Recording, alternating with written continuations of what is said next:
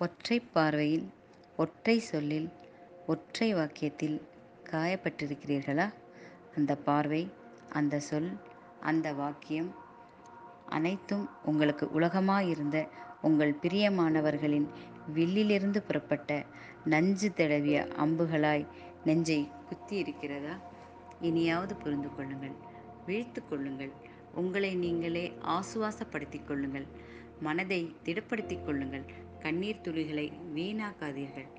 பேரமைதியை பொருத்தி கொண்டு பெரும் புன்னகையை பொருத்தி கொண்டு பேரன்பை பறைச்சாற்றியபடி மீண்டும் மீண்டும் அன்பையே திரும்பித் தாருங்கள். காலம் சற்று விரயமானாலும் நீங்கள் தந்த பேரன்பு விரயமாகாது. தாமதமான பூமரங்காய் அது மொத்தமாய் உங்களிடம் திரும்பி வரும் வேளையில் இரு கைகளையும் அகல விரித்து அனைத்தையும் ஏற்றுக்கொள்ளுங்கள். இயேசு காந்தி உத்தர் வழியில் ஒருவராய். பேரன்பு.